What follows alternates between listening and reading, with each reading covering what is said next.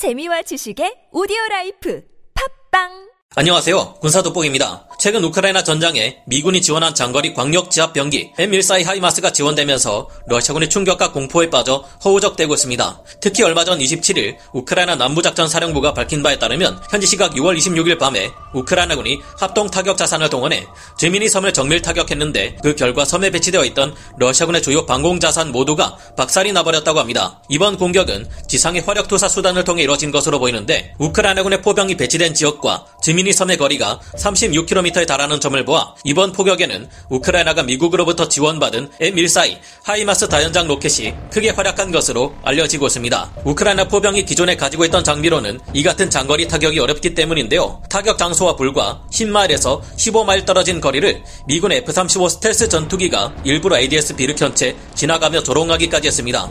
그런데 러시아군의 지휘소와 탄약고, 방공 장비 할 것도 없이 박살내고 있는 기갑부대의 저승사자이자 천적 M142 하이마스도 다른 곳에서 싸우고 있는 아랍에미리트 입장에서는 만족스럽지 못한 한계를 드러내는 무기라고 하는데요. 그들은 하이마스에 대한 획기적인 대안으로 우리 한국에서 만들어지고 있는 사거리가 무려 200km에 달하는 천무2 다연장 로켓을 주목하고 있습니다. 현재 우리 한국의 국방과학연구소는 최첨단 램제트 추진 기술을 이용해 최강의 다연장 로켓으로 불리는 미국의 M142 하이마스조차 뛰어넘는 세계 최강의 다연장 로켓을 만들고 있으며 이는 아랍에미리트와 사우디아라비아에게 있어 하이마스보다 더욱 매력적인 선택지라는 것을 해외 언론 매체의 기사를 통해 알 수 있는데요. 그 이유는 무엇일지 알아보겠습니다. 전문가는 아니지만 해당 분야의 정보를 조사 정리했습니다. 본의 아니게 틀린 부분이 있을 수 있다는 점 양해해 주시면 감사하겠습니다. 현지 시각으로 6월 24일 미국의 군사 전문지 디펜스 뉴스는 대한민국의 국산 다연장 로켓인 천무가 ducted 램제트 추진 방식으로 사거리를 2배 이상 늘린 로켓탄을 개발하고 있다는 내용의 기사를 게재했습니다. 한국의 국방과학연구소는 아직 제식 명칭이 정해지지 않은 사거리 80km에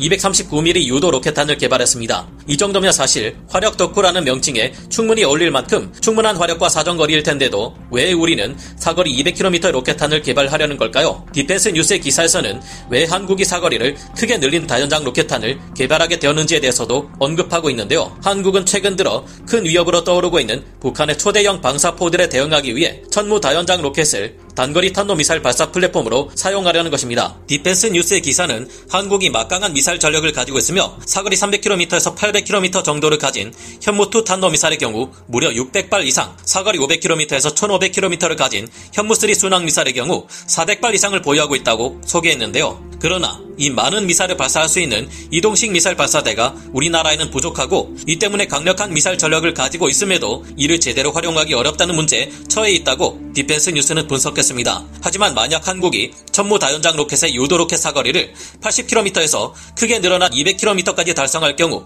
한 번에 몇 발씩 발사되는 유도 로켓들을 마치 단거리 탄도 미사일처럼 활용할 수 있게 됩니다. 바로 이 천무 다연장 로켓의 사거리를 크게 늘리는데 최첨단 ducted 램제트 추진 기술이 적용되는데요. 일반 로켓 엔진에는 산소를 공급해주는 산화제를 넣지만 ducted 램제트 추진 로켓은 공기 흡입구를 만들어주어 외부에서 들어오는 공기와 로켓 연료를 섞어서 추력을 만듭니다. 먼저 1차적으로 가스 발생기에서 고체 추진제를 1차적으로 과잉 연료 연소 상태로 만듭니다. 그럼 연소 장치에서 필요로 하는 것 이상으로 가스가 공급되어 연소된 상태에서도 연료가 가스 상태로 남는데요.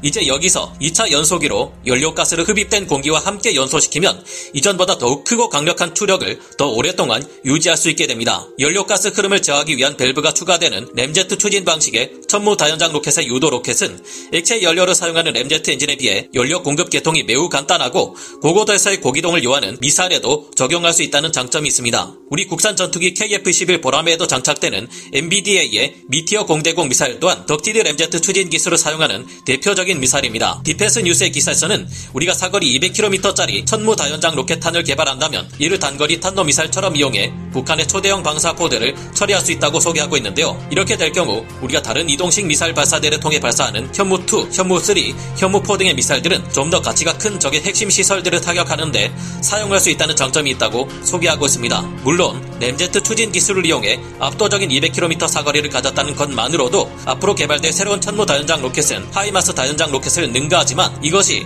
아랍에미리트나 사우디아라비아가 천무를 원하는 궁극적인 원인은 아닙니다. 둘 중 아랍에미리트의 경우 이미 하이마스의 운용상 한계를 알아채고 한국의 천무 다연장 로켓을 7천억 원 규모로 도입하기도 했는데요. 하이마스의 원본인 M270MLRS가 pod 하나당 12발의 로켓탄을 발사할 수 있는 반면 하이마스는 그 절반 정도인 6발밖에 발사할 수 없다는 태생적인 화력 부족 문제를 가지고 있습니다. C-130 전술 수송기로 실어 나를 수 있도록 하기 위한 어쩔 수 없는 선택이었는데요. 하지만 천무 다연장 로켓은 사거리 80km에 239mm 유도 로켓을 pod 하나당 12발까지 장전할 수 있다는 장점이 있습니다. 하지만 천무 다연장 로켓의 진정한 장점은 하이마스가 가진 항재밍 위성 항법 장치의 장점을 똑같이 가지면서도 미국에 의한 통제를 받지 않는다는 점에 있다고 볼 수 있는데요. 하이마스는 군사용 GPS를 사용해 운용되기 때문에 적군이 레이더 전파를 사용해 전자전 공격, 즉 재밍으로 교란하기 어렵다는 장점을 가집니다. 하지만 다른 국가들이 하이마스를 사용할 때는 GPS 암호 코드를 갱신받아야 한다는 불편이 있는데요. 이는 어찌 보면 미국이 자국에서 판매된 무기 체계를 이용해 다른 나라의 정치적 행동을 제한하기 위한 조치라고 볼 수도 있습니다.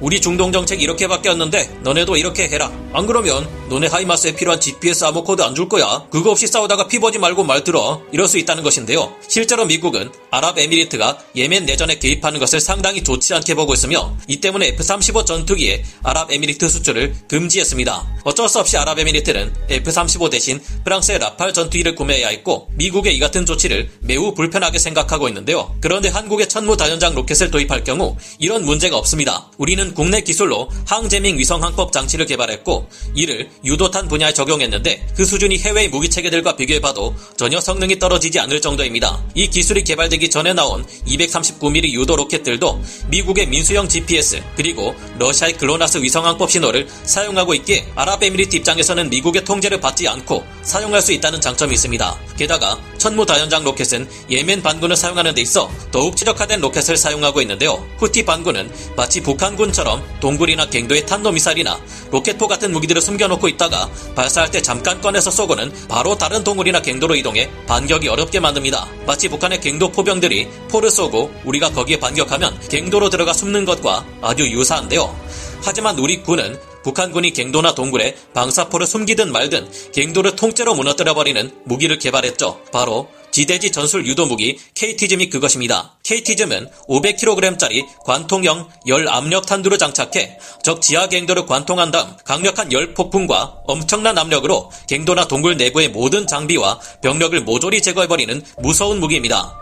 내부의 산소를 순식간에 모두 제거해버려 모든 생명체가 살아남을 수 없도록 만드는 효과도 있는데요. 아랍에미리트 입장에서는 정치적 외압 없이 사용 가능하다는 장점에 똑같은 성능의 항제밍 위성학법 장치 능력에 하이마스를 크게 넘어서는 200km 압도적인 사거리에 예멘 반군을 무너뜨리는 데 특화된 KT즘까지 여러모로 기존의 하이마스보다 훨씬 매력적인 선택지를 할수 있는데요. 벌써 아랍에미리트는 이것을 알고 하나 디펜스에게 천무 다연장 로켓에 KTSSM을 통합해달라는 요청까지 한 상태입니다.